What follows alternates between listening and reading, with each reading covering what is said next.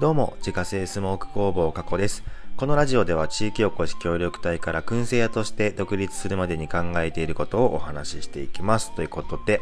えー、今日のテーマはですね、燻製好きって意外と身近に多いと気づいたというテーマでお話ししていきたいと思います。ということでございまして、まあ多分ですね、今日はもう話がね、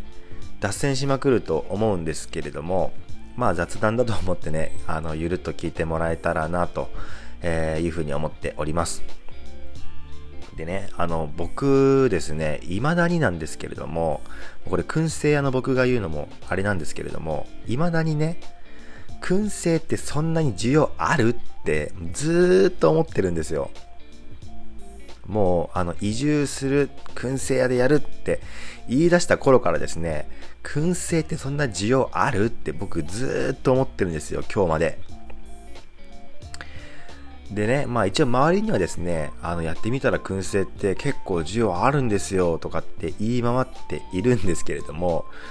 僕本当はですね、未だに疑ってるんですよ。本当にって。で、本当にね、こう、一部のね、コアな人が燻製を好んで、ね、あの作ったり食べたりしていると僕はもう勝手にそうって思っているんですけれども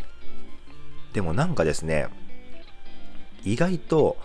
なんかね燻製好きで自分で作ったりよく食べたりしてるんですよって人がね周りにねちらほらいるんですよねやっぱり。でなんか僕のね勝手なイメージですけれどもなんか燻製やってる人のねもう僕の勝手なイメージですけれどもこう年配のえー、まあ、定年を迎えた、まあ、おじさまがですね、趣味でね、もうこの道何十年やってるんですよっていう、そういうイメージがあるんですけれども、燻製好きな人って。ところがどっこいですね、これなんか、あの、最近話しててすごく思うんですけれども、意外とね、あの、若い女性の方が、燻製好きな人多かったりするんですよ。なんか話する人で、なんか燻製好きなんですよって、え、いう話で盛り上がる人ってなんか女性の方がね、多い気がするんですよ。で、これ何なんだろうと思って、やっぱあの女性の方が鼻がいいからなんですかね。ね、なんか本当にね、あのまあ、それこそ福井に行った時もですね、あの燻製をね、あのちょっとやっていこうと思ってるんですっていう方も女性だったし、意外とね、男の人じゃないんだなっっていう感じですね。まあ、もちろん男の人もね、あの好きでやってるって人いるんですけれども、意外となんか女性の方がっていうのはなんか最近すごく思っているところですね。で、まあ、燻製ってやっぱですね、マニアックな部分があるっていうのはやっぱ否めないと思いますし、で、周りにね、こうやったことあるよって人が、まあ、そもそもやっぱ少ないから、まあ、そういうね、話題にならないっていうのは、まあ、あるとは思うんですけれども、僕がこうやってね、あの、燻製屋なんですよ、僕燻製やってるんですよって話をすると、意外とね、近くにね、いたりするんですよ。本当にね、身近にこんなおったんかいってね、思うくらいですね、あの、燻製好きでよく食べてますとか、自分で作ったことがあるとか、よく作ってるよとか、実はその燻製って需要あるのねって、僕最近になってようやくね、なんかちょっと思ったりしているんですよ。で、今日もですね、あの、役場のね、まあ、よくお世話になってる、まあ、女性の方がですね、朝僕のところに来て、で、なんか、あの、息子がね、自分でダイソーでいろいろ道具買ってきて、で、それで燻製機を自分で作って、あの、燻製作ってたのっていう風にね、あの、教えてもらって、で、写真とか見せてもらってたんですけれども、ちょっと待ってと。僕より全然綺麗に作ってるじゃんと思ってびっくりしましたね。あの、まあ、もちろん燻製機もですね、あの、アルミの鍋買ってきて、そこに、あの、なんかね、落とし蓋みたいなのを敷いて、で、まあ、そこに食材乗せてみたいな、あと、網か、網を折り曲げて自分で。で、えー、なんかチップ下に敷いてっていう感じで、あの、燻製機作ってたんですけども、それもね、僕が作るより上手だし、で、その出来上がった燻製もですね、なんか僕より全然綺麗に色ついてるんですよ。ちょっと待ってと思って、もうね、僕、燻製、これ引退かなって考えたぐらいですね、あの、めっちゃ綺麗に作るなと思って。確かにお子さんね、小学生だったと思うんですけれども、めちゃくちゃすげえなと思って。だからですね、僕もちょっと彼をですね、雇って、燻製の製造をね、お任せしようかなと思ったぐらいですね、本当にしっかり作っていてですね、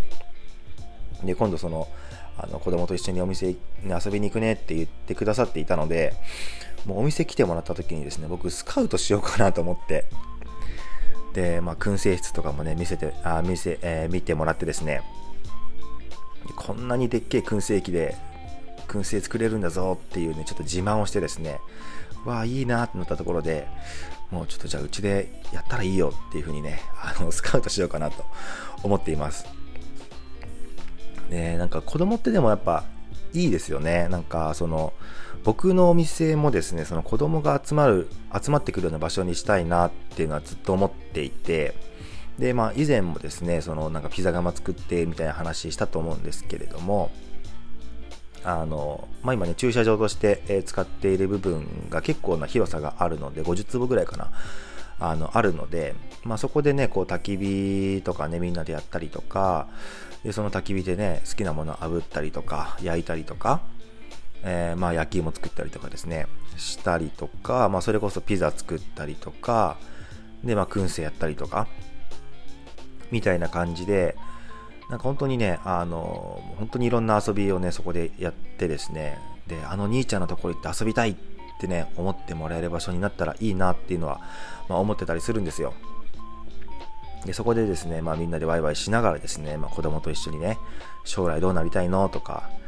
まあそれだったらこういう勉強しといた方がいいよみたいな感じでですね、まあ僕が子供の頃に知っていたらもっと違う未来だっただろうなっていうことをですね、まあ一緒に話しながらですね、まあ自分でやってみたらいろいろできるし面白いよっていうのをね、あの子供と一緒に話してね、ワイワイしたいなと思っていたりします。なんかそういうのもね、めっちゃ面白そうだなってね、思っています。